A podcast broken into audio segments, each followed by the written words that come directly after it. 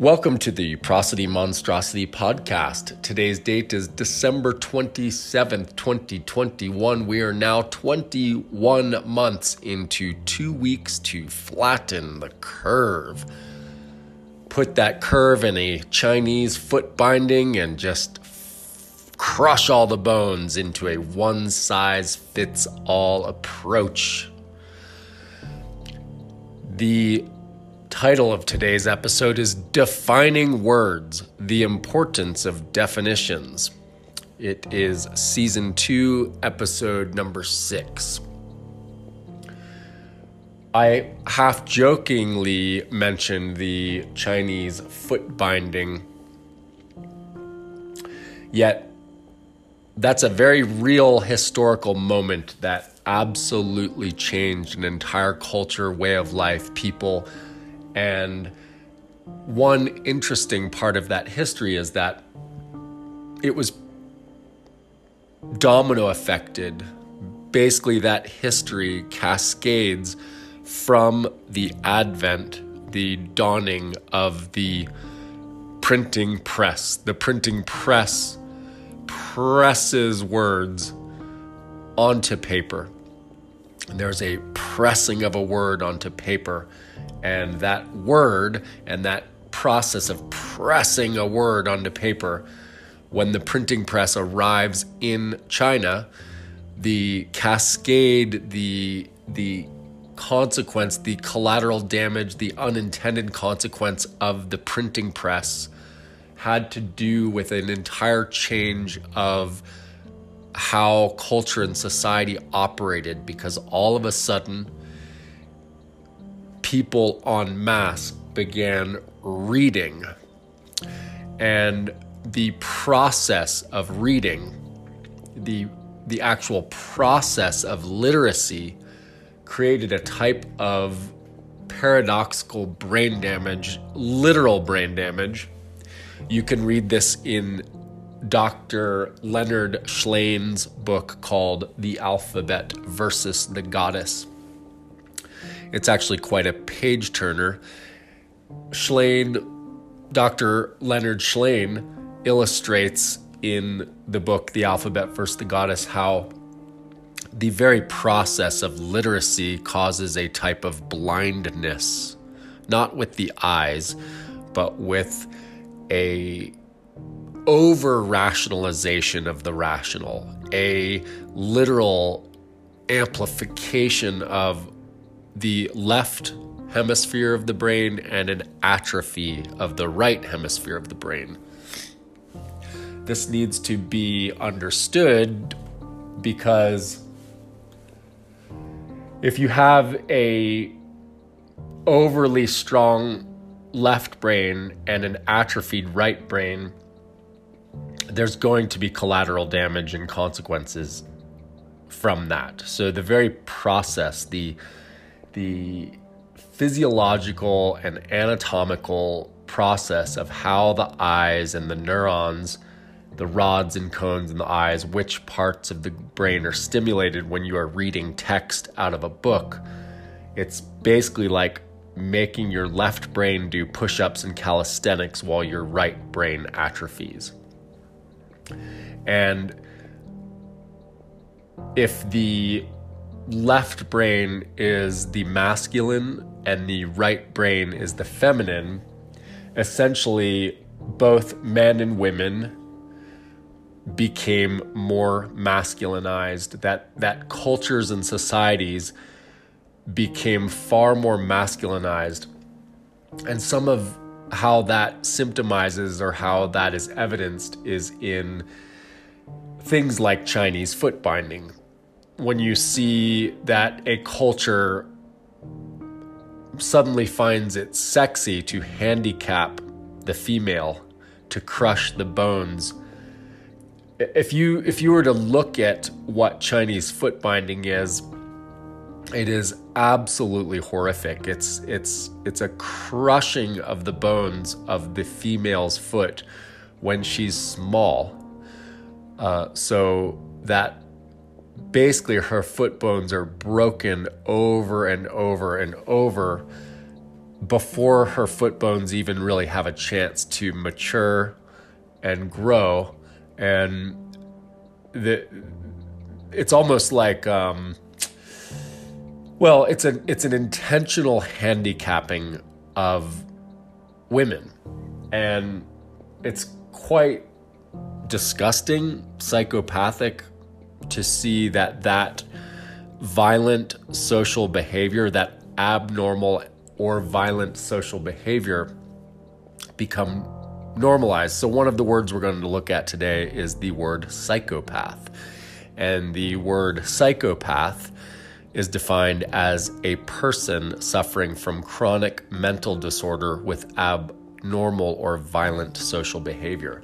So, the extreme unintended consequence of what happened to a whole people once they started reading the written abstract text in books caused such an atrophy of the right brain and such a amplification of the left brain where where something became very out of balance. So today we're going to look at some word definitions, the defining of a word the the right brain is very limitless. The right brain is considered to be the feminine side, and the feminine side is, is considered to be the side that doesn't have limitations. The feminine side is the darkness, it's the nothingness. And the masculine side is the everythingness, it's the brightness. So the feminine side is this the nothingness, it's the boundarylessness and wrapping a definition around that boundarylessness brings that word into balance. Words are important. The the over the the out of balancedness, the overconsumption of cultures that read too many books all went through a masculinization. And you can look at regions in the world, places like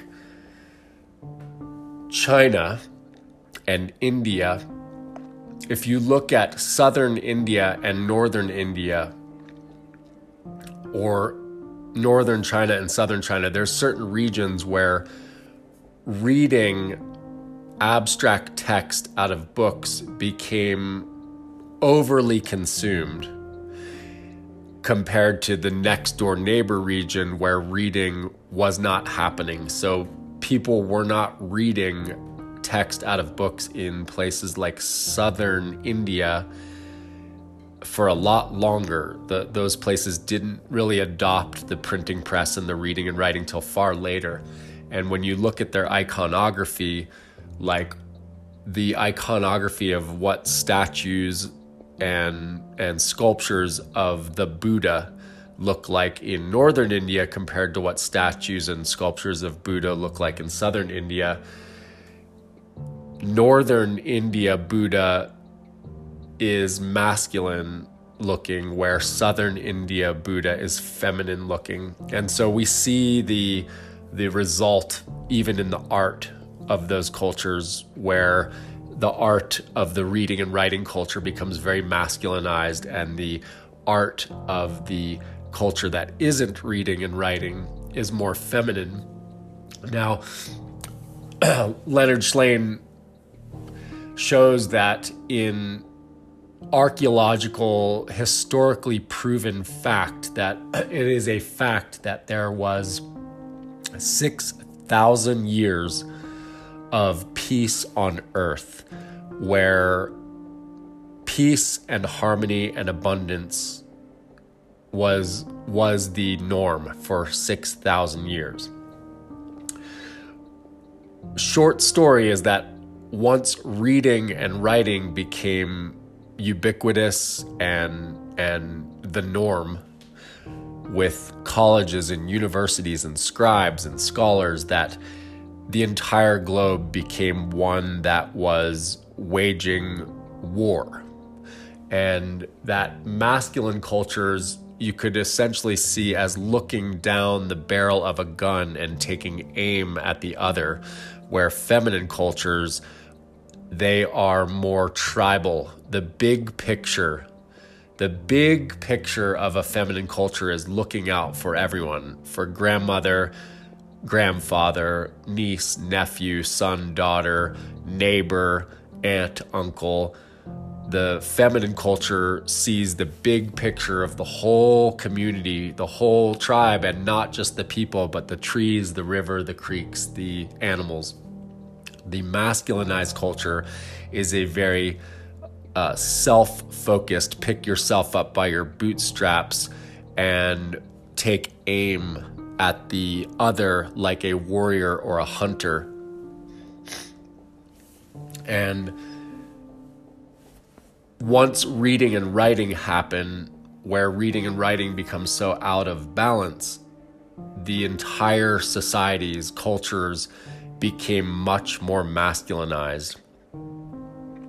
And war ensued. The, the, the consequence of a culture that was, of a, of a global culture that was blinded by the process of literacy became destructive and selfish and fixated.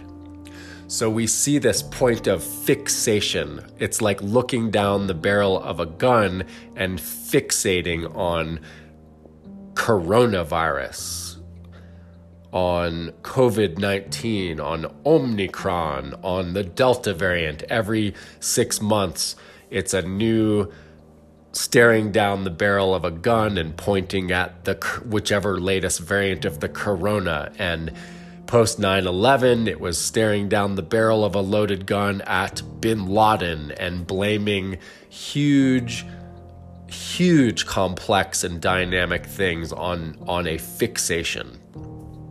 And you can see that a very real type of retardation has happened. And I don't say the retardation in any way where I'm using it inappropriately. I'm saying that actually people have who have read too many books without balancing it with things that also strengthen their right brain have retarded the right side of their brain. So we have these health officials and these puppet doctor leaders like Fauci, Dr. Fauci, who have so retarded their own brains that we are being led by retarded people. And this is very concerning because those retarded people are placed on a pedestal, but their right brain is atrophied. You can see that they do not see the big picture because they are using a one size fits all approach to something that is actually complex, diverse, exists on a continuum, a spectrum that when you point at that one thing, whether it's bin Laden or the coronavirus, that just shows that that person is an ignoramus. And the people who are without question, people who have unyielding and unquestioning faith in that authority, that is what defines a cult or a cult member and people who have unquestioning and unyielding faith in an object or a thing, aka masks and vaccines, again, that's what defines a cult. So there was this whole point and process, there was this whole part of history post the printing press, which first came out in Germany. The printing press was born in Germany, I believe in the 12 or 1300s, sometime in that medieval area era, that medieval time in history. The printing press, I think it's late 1200s, maybe early 1300s, somewhere in that region. In Germany, the very first book printed on the printing press was the Bible. And then the second book printed on the printing press was a book whose title basically translates to something like How to Hunt How to F- Hunt Down, Find and Burn Witches.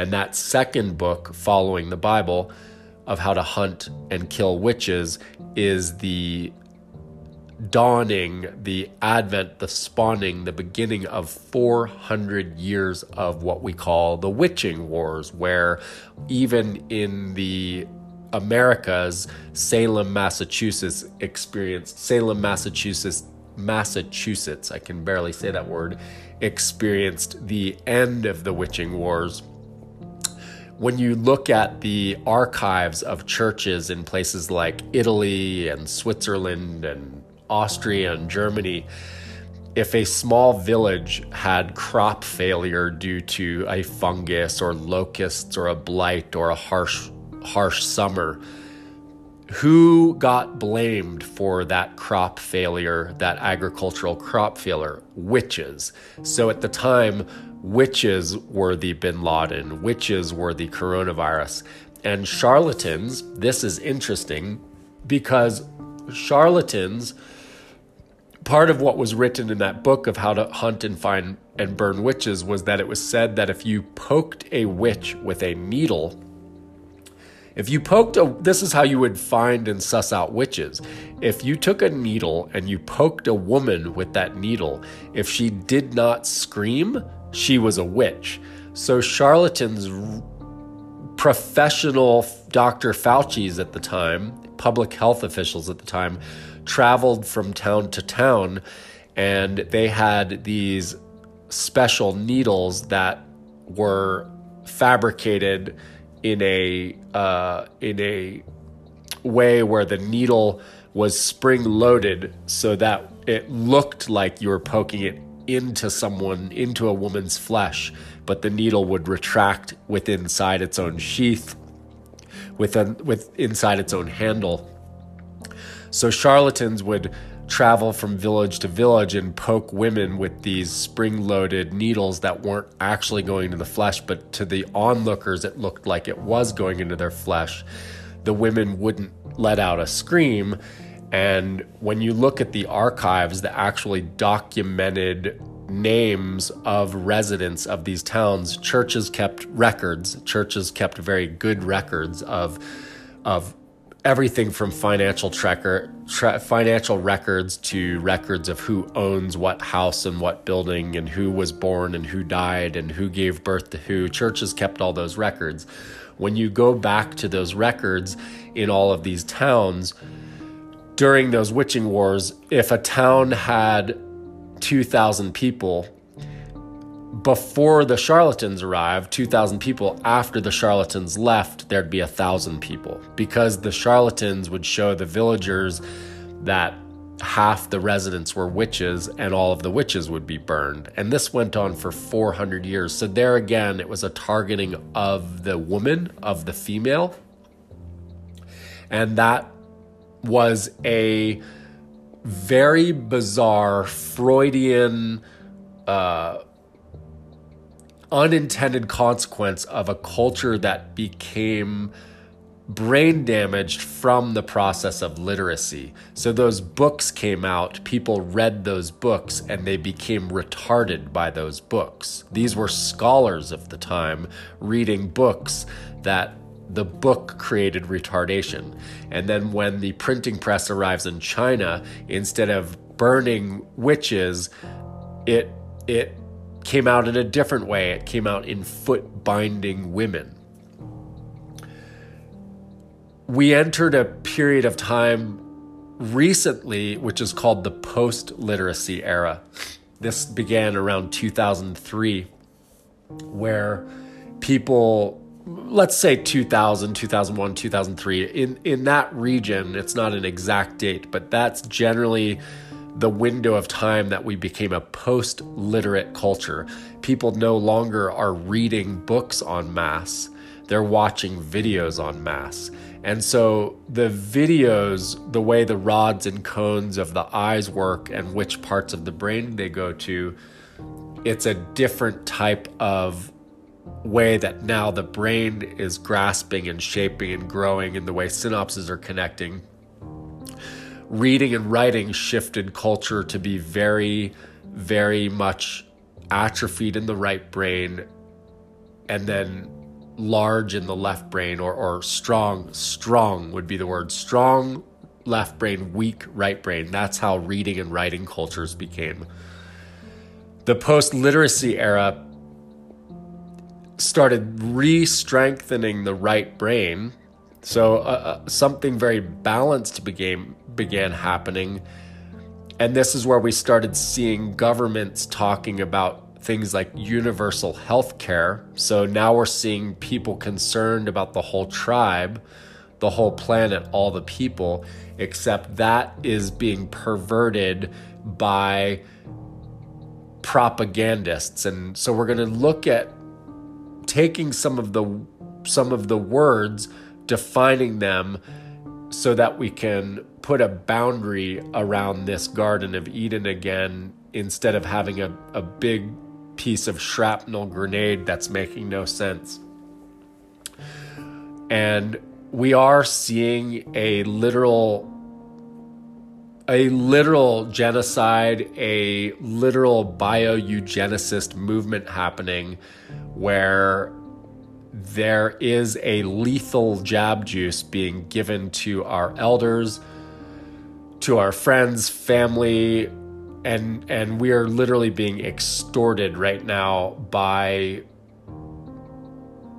something very similar to Chinese foot binding and very similar to burning witches except it's not just female focused now. It's it's focused at our children school children elders and everyone in between so it's just a mass uh, it's a mass type of of violence and extortion, and we're going to look at some of these words because definitions are important. If you track the word paradise to its deep, deep origins, you won't get this in a Google search. If you track the word paradise to its deepest origins, it means a garden with a wall around it. And so the feminine has no limits, no boundaries, and we're going to draw a masculine boundary around that limitless feminine and we're going to create something in balance in harmony. That's the goal of this podcast. Again this podcast is this episode is called defining words the importance of definitions the very first word we're going to look at is the word cult. Cult. C-u-l-t cult.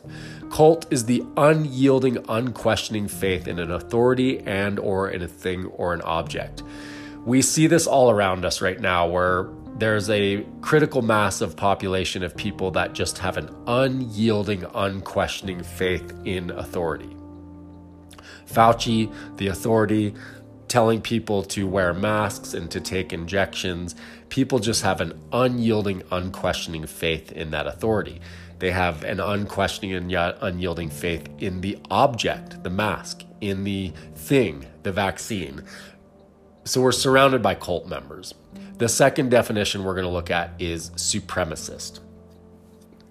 A supremacist is a person who believes that a particular group, especially one determined by race, religion, or sex, etc., is superior and should therefore dominate society.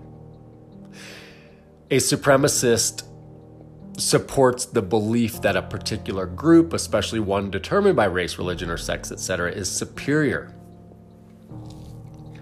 So, this is a, a very real supremacist movement we are in. It's the Vax supremacists. The, the Vax supremacists, they have a belief that a particular group should dominate society.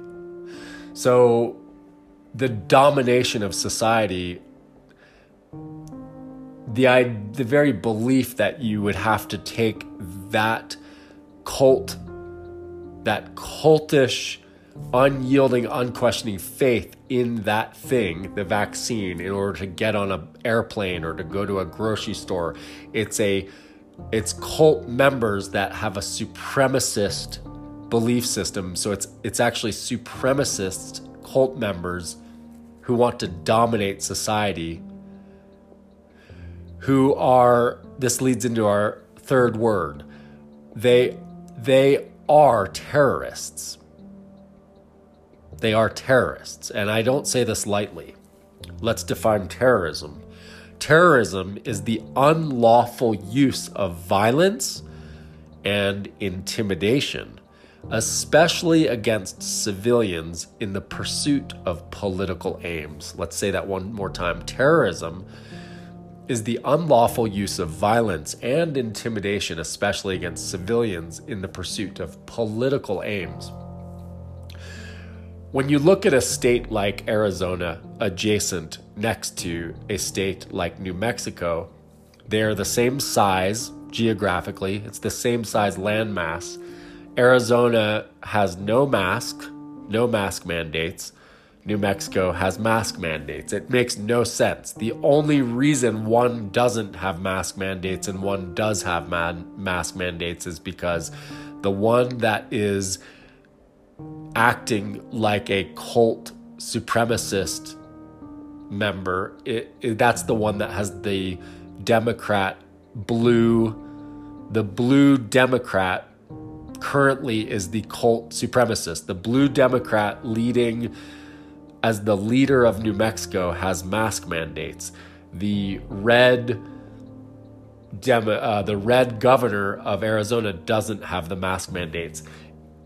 The science is clear that the masks don't do anything. The science is clear that the vaccines are more dangerous than they're safe. But all of that all of that information is heavily censored, banned people are deplatformed and ostracized for questioning. So there aren't two sides. There's no two sides to a conversation, a dialogue. There is no dialogue. There is a true supremacist cult side that is silencing and banning any dialogue. And then you have governors like the governor of New Mexico using unlawful violence and intimidation. If someone puts their hand over my mouth and limits my breathing, that's an act of violence. To mandate that and to intimidate me, to tell me that I'm not allowed to go into a store without depriving myself of my own breath, that's an act of violence.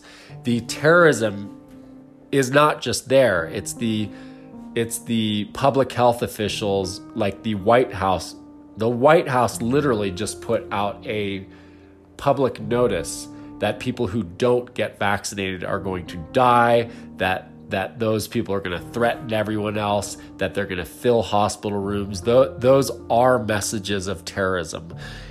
It is the unlawful use of violence and intimidation, especially against civilians.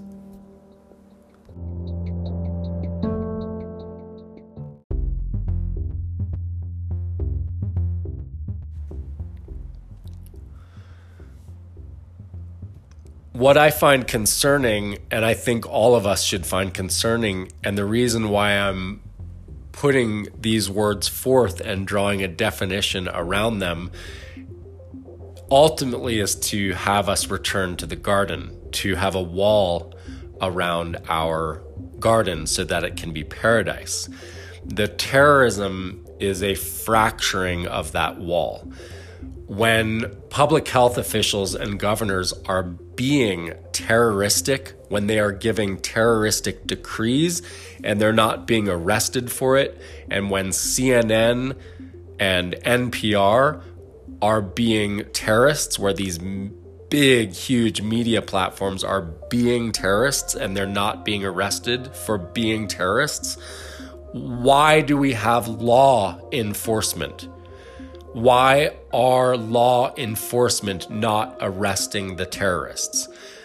Those media platforms are terrorizing. They're using violence and intimidation, especially against civilians in the pursuit of political aims. That's what they're doing. That's a fact. That's not to be played around with or argued with. That's a fact. The next word is extort, extortion. To extort means to obtain by force, threats, or other fair means. Extort means to obtain something by force, threats, or other unfair means. The lethal jab juice, the stab juice, the the Pfizer Moderna, AstraZeneca, Johnson and Johnson jab juice. In one word, it's the juice of extortion. I want to just quickly talk about Lance Armstrong. Lance Armstrong, what was revealed in the Lance Armstrong steroid case, no one really has looked at this history, but if you take a deep dive in it, there's a podcast. The podcast is by someone named Declan Hill. He's an investigative journalist and a professor at a university in the United States. It's somewhere in uh, Connecticut, I believe. I can't remember which university. Uh, they the podcast I think is called Crime Waves. You can listen to it on Spotify. He does a really great podcast on true crime. And one of the podcasts is on Lance Armstrong. And the short story of it is that if you become worth millions of dollars to somebody else, and if other people or someone else is making millions of dollars off of you, if you try to expose the criminality of what's going on behind the scenes, that is a very, very dangerous thing to do if you're worth millions to someone else, if someone's profiting and making money off you. So, what was exposed in the Lance Armstrong case was that the anti doping agency, every single country that participates in the Olympics, in the National Olympics, International Olympics, they have anti-doping organizations. They have organizations that test the athletes to make the athlete make sure the athletes aren't doing steroids and other drugs. And then there's an overarching head head organization, the, the top of that umbrella that oversees all the anti-doping agencies. It's like an international anti anti-doping agency. Well, what was revealed in that the, what was revealed in the Lance Armstrong case was that the very organizations that are supposedly making sure athletes are not doing performance enhancing drugs, those exact same organizations were the ones making their athletes do performance enhancing drugs. So it was it was they were doing the exact opposite of what they said they were doing. Those those organizations supposedly trying to fight drugs to keep sports fair, clean, legal. All of those organizations were complicit in doping their athletes, all of them. It's so rampant. And part of what came out in the Lance Armstrong case was that when Lance Armstrong, he's on a team of riders. Lance Armstrong and the number two fastest rider, they were being doped with the drugs that science had shown would give them the best, best outcome of performance. The rest of the teammates were just being experimented on. They were being forced to take injections of different concoctions of drugs to see maybe one of these is even better or one might be worse. But the the number three, four, five, six, seven, eight, nine, all of those athletes were being experimented on. And it was through those athletes being experimented on who didn't want to be treated like mice or rats, hamsters, cockroaches. Those athletes were the ones who wound up disclosing all of this criminality, which was very dangerous to do, those athletes exposed the criminality, and all of that got buried and silenced. You can listen to this and read about it from Declan Hill. And what was revealed when those athletes started to testify, it was thousands of hours of testimony that the investigative journalist and FBI agents that started taking down, that started taking and documenting their testimony, the lives of those FBI agents and of those investigative journalists essentially became so endangered because there were people making millions of dollars off of Lance Armstrong. Lance Armstrong at that point had become like a brand, and the Lance Armstrong brand was making certain people so many millions of dollars that this whole drug cartel violent junta came out of the shadows to begin trying to kill the FBI agents and investigative journalists trying to expose just that just that little bit of illegality going on. So extortion extortion might be the most if if out of any word out of all of this list of cult we've we've looked at the word cult supremacist terrorism. We're now at the word extort. Extortion might be the one word to remember out of this. One would have to assume that someone like Joseph Biden is the most heavily extorted person in the history of people being extorted. When you look at Lance Armstrong's junta coming out to try to kill the investigative journalists and to kill FBI agents, they're not just trying to kill the investigative journalists and the FBI agents, but they're trying to kill the family members, the innocent family members of the investigative journalists and FBI agents. When Joseph Biden's wife dies, early in Joseph Biden's career, you can look at this happening with politician after politician. Why do so many politicians early in their career have a wife who dies in a horrid car accident or has a child who dies in a way? Uh, the extortion is very real. The extortion is very real. There is a there is a mafia organization that is global called the uh, it's called the Ndrangheta. The Ndrangheta. They are based out of southern Italy, but they're global. They're in the US, Canada, Mexico. They're global. It's said that that one mafia organization has each year makes more money than Starbucks and McDonald's combined. That one mafia organization makes more money than Starbucks and McDonald's combined. And that mafia organization makes their money through extortion, kidnapping, drugs. And the black market economy is said to be twice, at least twice as big as the above ground economy. And it's just completely naive to think that someone like Bernie Sanders or Joseph Biden or Donald Trump are not extorted because the criminal mafioso warlords, a lot of people naively say, well, Donald Trump's a, he he made his own money.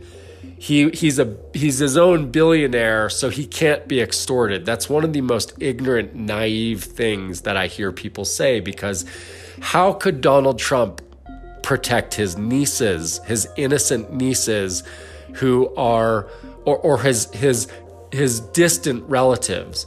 You know, if someone, if some dark mafia entity told me they were going to do harm on one of my nieces or nephews, I can't.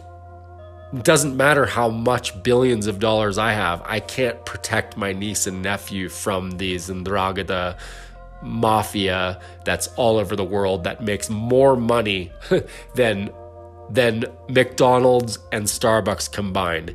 If the if that mafia organization makes more money than Starbucks and McDonald's combined, that's a fact. Then think how there are McDonald's and Starbucks on every street corner in every city throughout every I mean there's there's a McDonald's and a Starbucks inside airports, Walmarts the the there's no way no matter how much money a guy like Donald Trump he himself has can protect his whole family these quote unquote leaders these governors if it, what I was trying to say about Lance Armstrong is that if you become worth money to someone else, if you are worth millions of dollars to somebody else, those entities that you're worth money to will extort you the worst thing that could ever happen to you is become worth that kind of money to someone else. And this is what we see with celebrities, musicians, athletes. If Lance Armstrong was that heavily extorted, imagine how much more extorted Donald Trump, Joseph Biden, Justin Trudeau, Boris Johnson, imagine how much more extorted they are because they are worth much more money.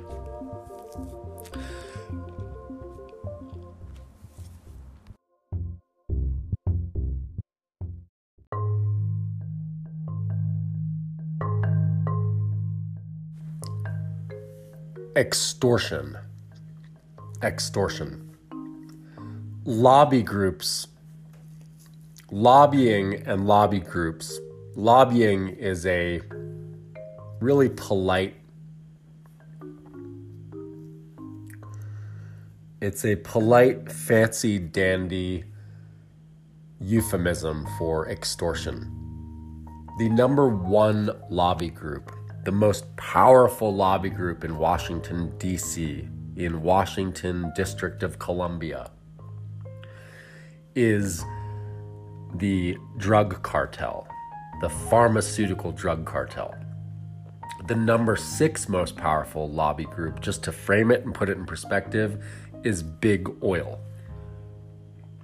So the drug cartel is six times more powerful than the Big Oil extortion racket.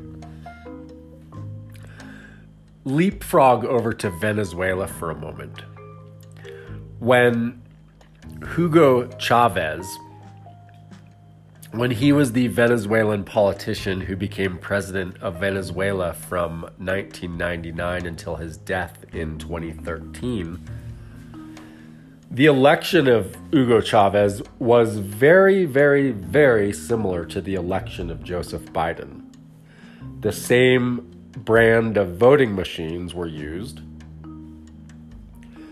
and the aftermath of the Venezuelan economy and politics are very similar to the Joseph Biden regime.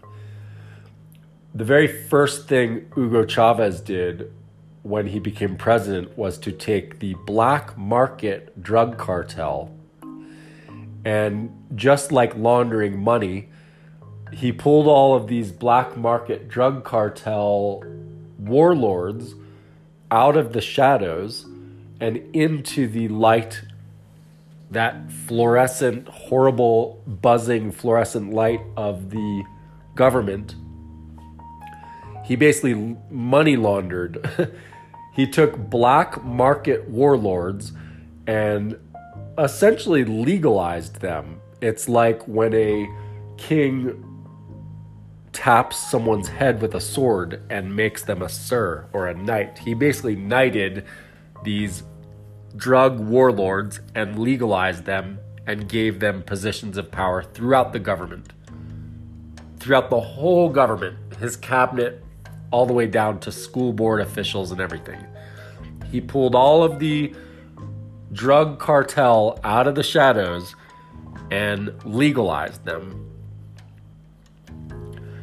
that happened throughout the years 1999 till 2013. The other thing that Hugo Chavez did was immediately started printing and printing and printing and printing tons of money, which just skyrocketed inflation and pulled the rug out from under the stability, the stability of the economy. And the whole country collapsed into absolute financial disarray. And it's still that way today. The the value of the currency in Venezuela is similar to what the value of currency was right before World War II in Germany.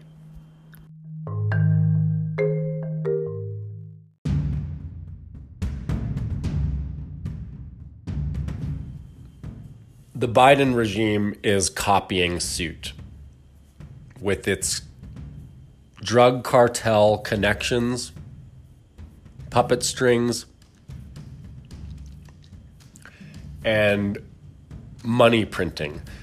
The Biden regime has printed so much money in the last year and a half that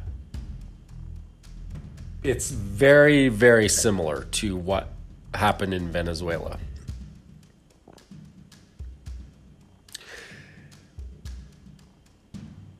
The frightening thing, just to touch upon the words we've mentioned, are the cult member supremacists who are following the decrees of terrorists who are being extorted from the shadows, issuing in a apartheid. Apartheid is the next word. Apartheid means apart. That's what apartheid means. It means apart. And the cult member supremacists who are listening to the terroristic decrees from those being extorted want healthy, unextorted people to be separate from them, to be segregated, to be discriminated against. And why? Why segregate and discriminate?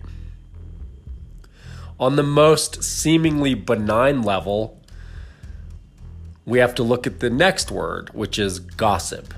Gossip is defined as casual or unconstrained conversation or reports about other people, typically involving details that are not confirmed as being true. In Australia, there already are concentration camps, COVID concentration camps a person's smartphone is being tracked and traced. And if that person happens to cross paths with someone else who's being tracked and traced, where that person B, let's say, has been diagnosed with COVID and person A crosses the path of person B, the authorities in Australia can show up to person A to their home and arrest, indefinitely detain, and take that person to a COVID camp. That's already happening. The tracking and tracing is gossip, it's just from something that cannot be confirmed as being true.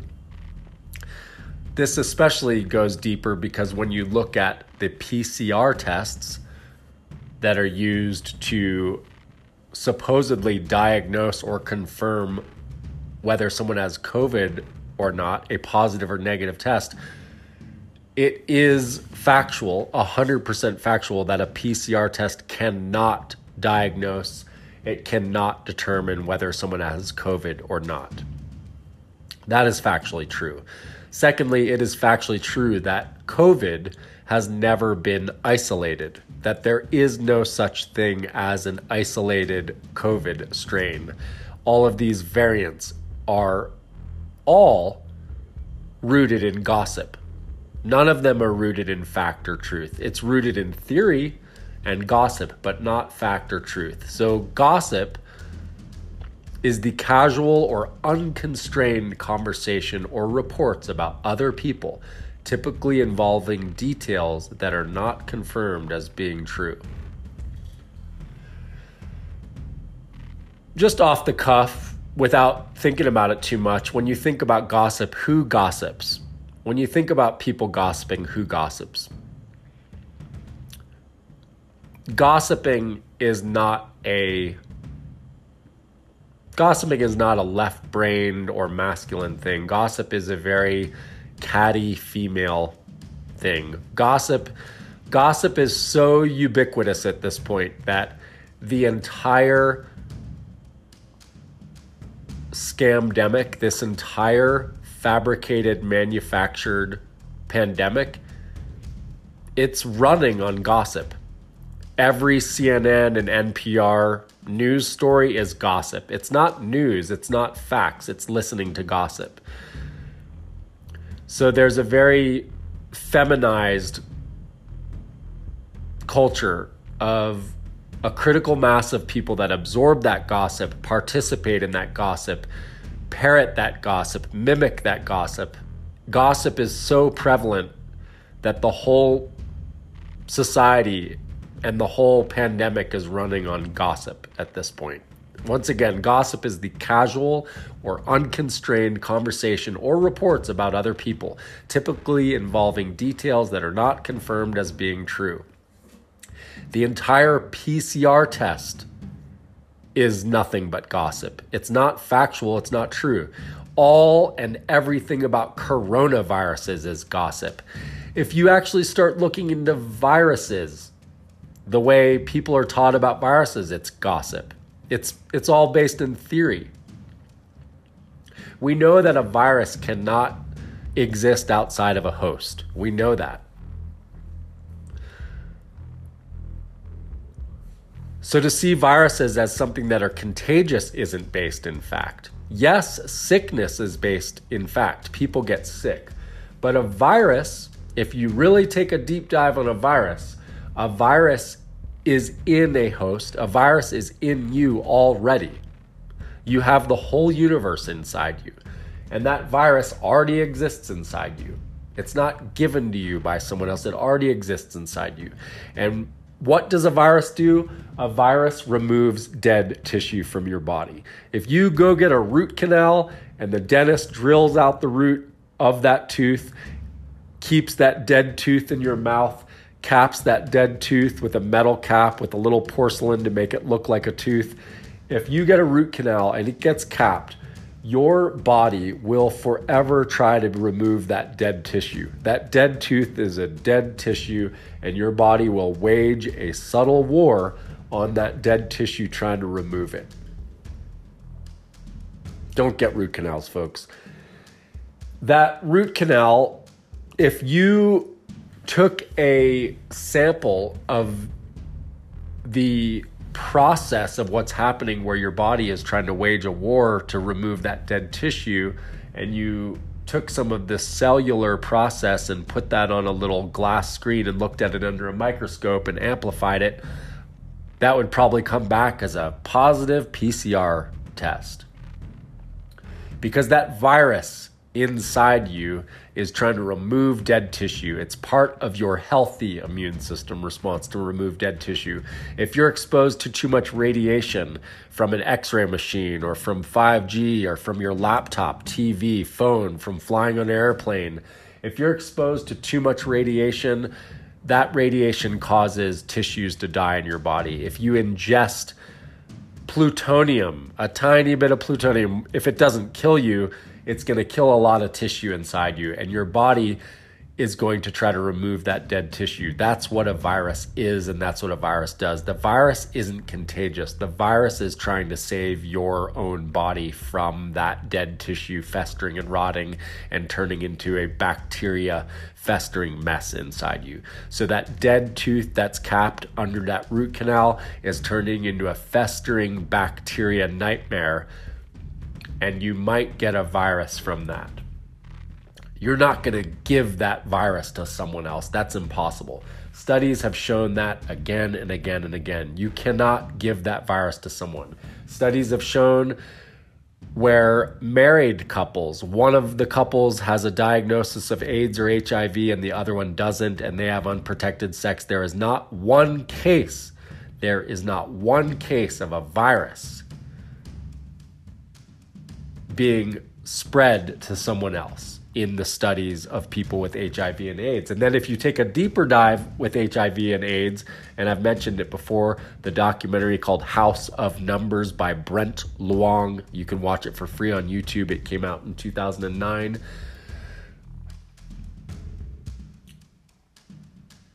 HIV and AIDS is not a sexually transmitted disease. HIV and AIDS is a disease from people who are living in proximity to chemical factories or people who are huffing what was called poppers. The whole viral pneumonia thing was not from anything sexually transmitted, it was from behavior of snuffing and sniffing and snorting chemicals and people who had weakened immune systems. It was from lifestyle choices where they were sniffing and snorting what was called poppers. And poppers was a type of inhalant that people were huffing and it screwed with their immune systems and it basically destroyed their immune systems. No different than if I ingested plutonium, would it destroy my immune system? The entirety of the coronavirus narrative ignores all cofactors. Yes, sickness is real, but it's a gaslighting where individuals are blamed and big chemical companies get to walk scot free.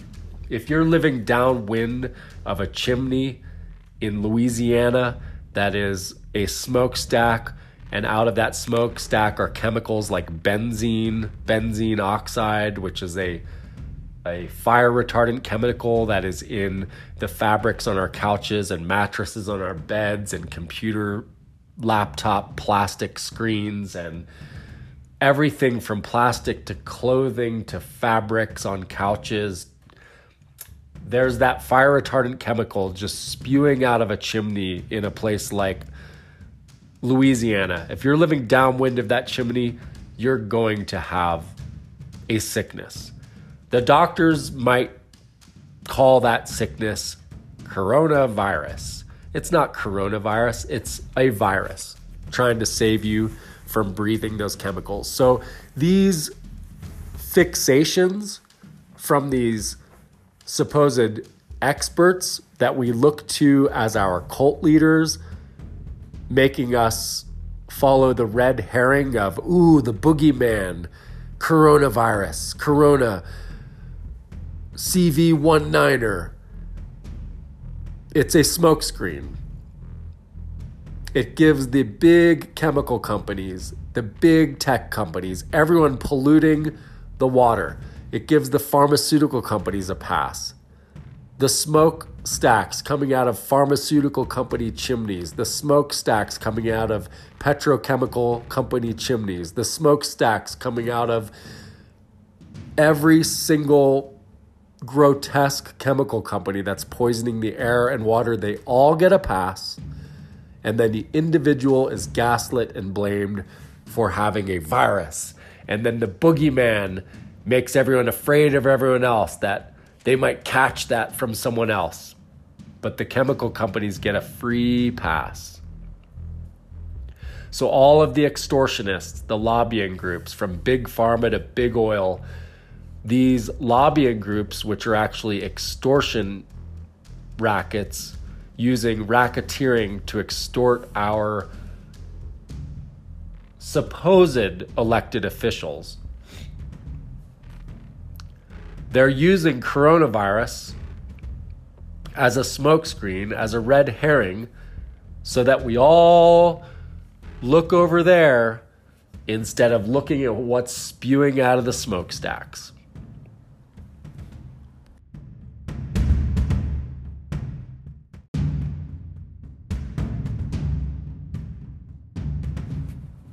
So here we have this cult of personality, Dr. Fauci, while we ignore Dr. Reiner Fuellmich, while we ignore Robert F. Kennedy Jr. Those people are censored and banned. So the truth tellers are censored and banned. The liars who are extorting us because they're being extorted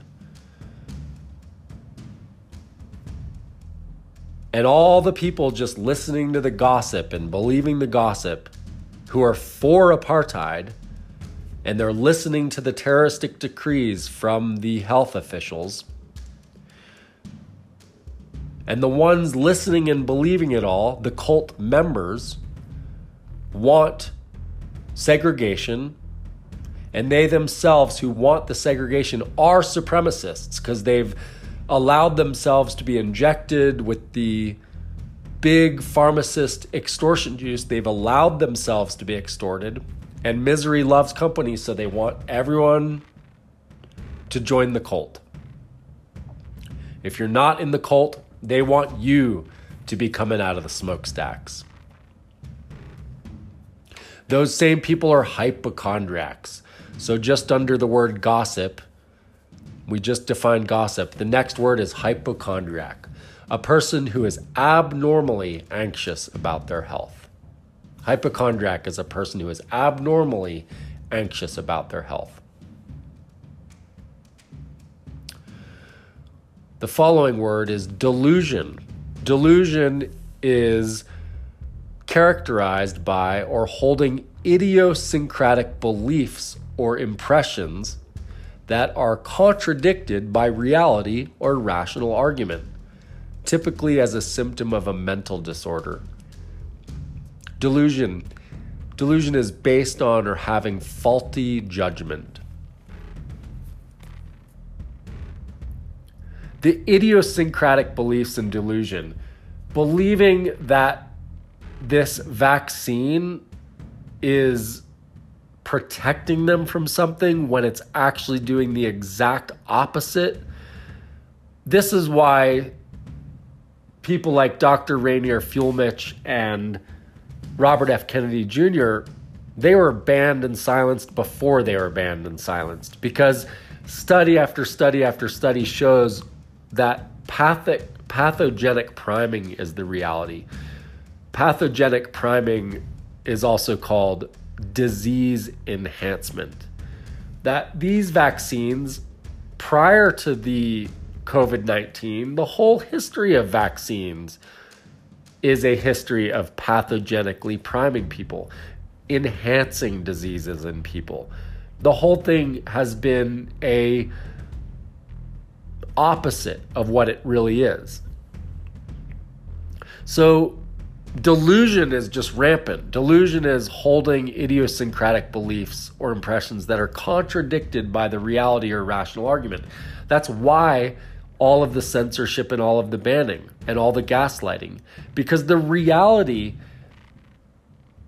the reality if you just go back in time and look at the MMR vaccines, the measles, mumps and rubella, MMR vaccines cause autism MMR vaccines cause reactionary arthritis.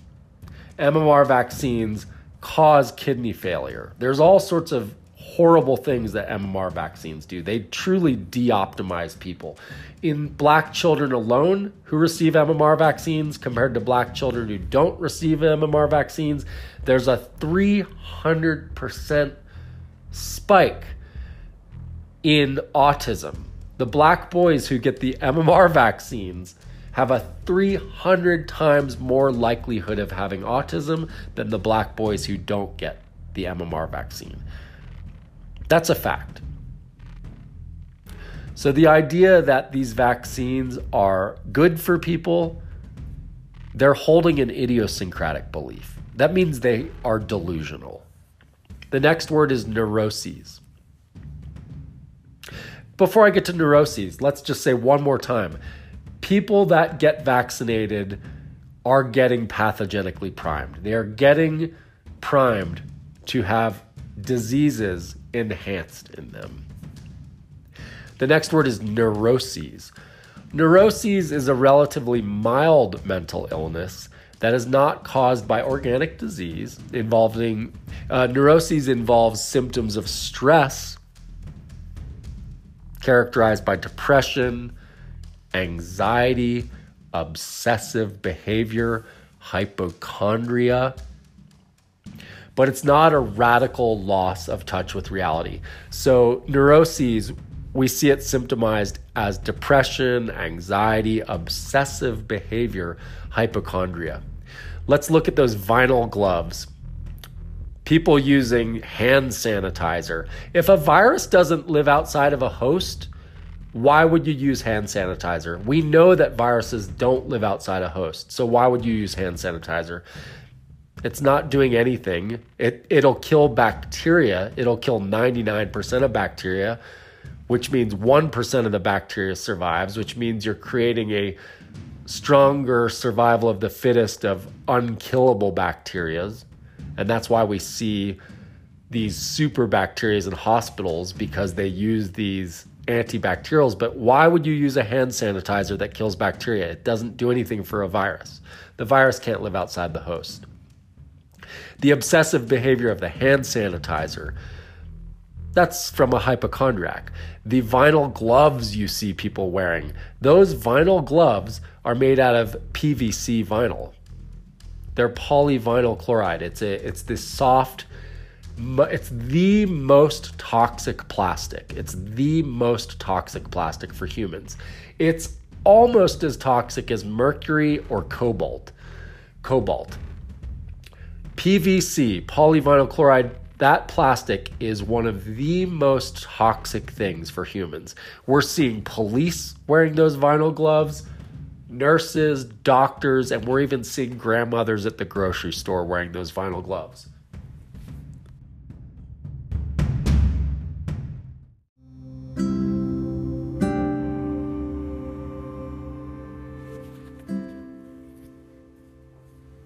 That PVC vinyl, it's also what carpeting is made out of. A lot of people's wall to wall carpets are made out of the same thing, just in a different form. That PVC off gases. Here's another example of a chemical company that's selling you a product that's making you sick. If you're living in a house and it's wintertime and all your windows are shut and you have a heater on and the heater is heating up your house, your polyvinyl, your PVC polyvinyl chloride carpet is off gassing. It's off gassing one of the most toxic things known to humans. Your child is crawling on it. Your grandma is coming over for Thanksgiving. You're burning petrochemical candles in that closed environment. And what else? The the paint on the walls is off gassing the computer plastic with the with the benzene oxide is off gassing. All of these chemicals off gassing, killing tissue in your body, in your lungs, giving you cancer, giving you the flu. These are the things causing sickness and illness. All of those things get a get a pass, but instead you yourself are blamed for being sick without looking at the cofactors of what are making you sick. Read the book called From Cradle to Cradle. Cradle to Cradle examines the things in our life that we could be making things out of, and it exposes the things that we are making things out of, the most toxic things in our world. So when you look at those vinyl gloves that doctors and police and teachers and cafeteria workers and restaurant workers are wearing, bankers are wearing, people touching money at the grocery store. People are putting on those vinyl gloves so incredibly ignorantly because they're putting something right on the pores of their skin. And when their hands are sweating, the sweat and heat is causing that PVC to absorb right into their body. And it's one of the most toxic things. And it doesn't make you feel sick while you're wearing it, it makes you feel sick a month later. So you don't even connect the dots and then the smokestacks from the factories making those gloves, and the decomposition of that vinyl in the dump where it's seeping down into the water table, or it's decaying in the soil, or in the oceans, or creeks, or rivers. The entire cradle to grave process of those PVC gloves is one of sickness. And yet, the idiosyncratic belief, the delusion, doesn't match the reality. The reality of those gloves is that everything about those gloves are sickness. And people delusionally are wearing them and buying them to prevent sickness. It's delusion. If you see someone wearing those gloves, it's a symptom of that they're delusional. That's a mental disorder. Neuroses is just a slightly more mild version of that, where someone still hasn't lost touch with reality Psychoses is the severe version. That's our next word, psychoses. Psychoses is a severe mental disorder in which thought and emotions are so impaired that contact is lost with external reality. One example of this psychoses is that nobody talks about the gray tsunami. I have talked about the gray tsunami over and over for 10, 20 years. The gray tsunami. Socio- sociologists, psychologists, nursing home administrators, doctors, hospital administrators, scholars, teachers. For 20 years, people were talking about the gray tsunami. Not once in the last 21 months, not once since after two weeks to flatten the curve, has any scholar or official ever talked about the gray tsunami. What is the gray tsunami? The gray tsunami was a warning that the largest population on earth, that's a global population, it's not just the United States, the baby boomers. The baby boomers was a humongous creation cycle after a death and decay cycle. World War II was a world war. When World War II ended, there was peace on earth. In that peace on earth was a massive baby boom called the baby boomers. Largest population on earth, just recently outpaced by the millennials. Why? Because the baby boomers started dying. Currently, baby boomers are 57 years old to 75 years old. When someone reaches about 71, 72, 73, it's like walking off the edge of a cliff. The body inevitably begins its very rapid descent into inevitable death and decay the people dying from what we're labeling, what we are what we are using a smokescreen to label, people that are just dying of natural causes because they are elderly, that's the inflated numbers. This spike of deaths, the overwhelming ICUs. This is what sociologists were talking about for 20 years that ICUs and hospitals would be overwhelmed by the gray. Gray means gray hair. The, a tsunami is a tidal wave. People were warning us for 20 years that there was a tidal wave coming just of natural causes that when the baby boomers started dying, that throughout the world, this isn't just the United States, baby boomers are in China, Australia, Austria, Switzerland, Germany, Spain, France, Africa, all over the world because World War II was death and destruction. Post World War II was creation. Huge creation spike. That huge creation spike is now naturally coming to the end of its lifespan. The baby boomers, the older baby boomers are 75, the younger are 57. For the next 20 ish years, that tsunami is hitting all of our systems. Our old care facilities,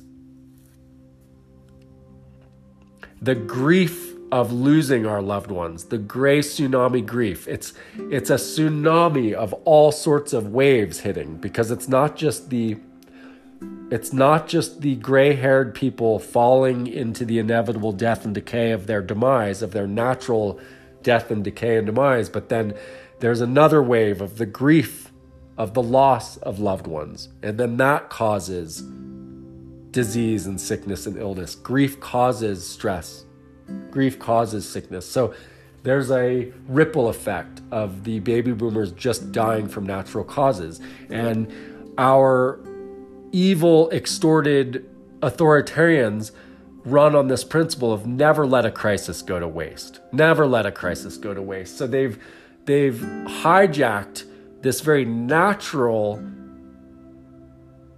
very natural process of boomers as the gray tsunami hitting all of our systems, they've hijacked that like terrorists do. And they've fearmongered us with something that's actually just nature. And then they want to inject us with science instead of just focus on the reality of nature. And there's something very psychopathic going on Psychopath is a person suffering from a chronic mental disorder with abnormal or violent social behavior. It is abnormal to ask someone else if they've took the vaccine. That's abnormal. That's psychopathic. It's abnormal for Bill Gates to want to stick a cold serum. You know they keep that serum refrigerated at like some sub sub frozen temperature, like some absolutely abnormal cold temperature. They keep that psychopathic extortion juice at such a cold temperature. And it is abnormal to want to put your experimental serum into children and elderly all over the world. That's abnormal. And it's our it's our ironically it's our humanitarianism that allows psychopaths to walk free among us instead of put them in straitjackets in mental homes. So we're surrounded by gossiping hypochondriacs that are delusional, neurotic, psychopaths. We're people who have psychoses, neuroses, delusions, hypochondriacs gossiping, and then listening to a media that's like a a two-way stream. The media is that and then the customers watching and absorbing that are that. It's just gossiping hypochondriacs that are delusional and psychopathic with neuroses and psychoses.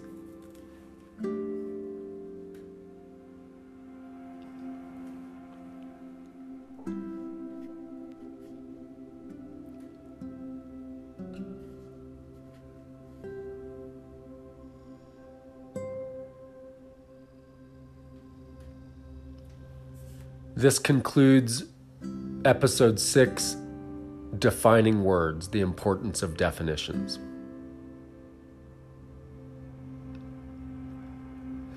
There will be more.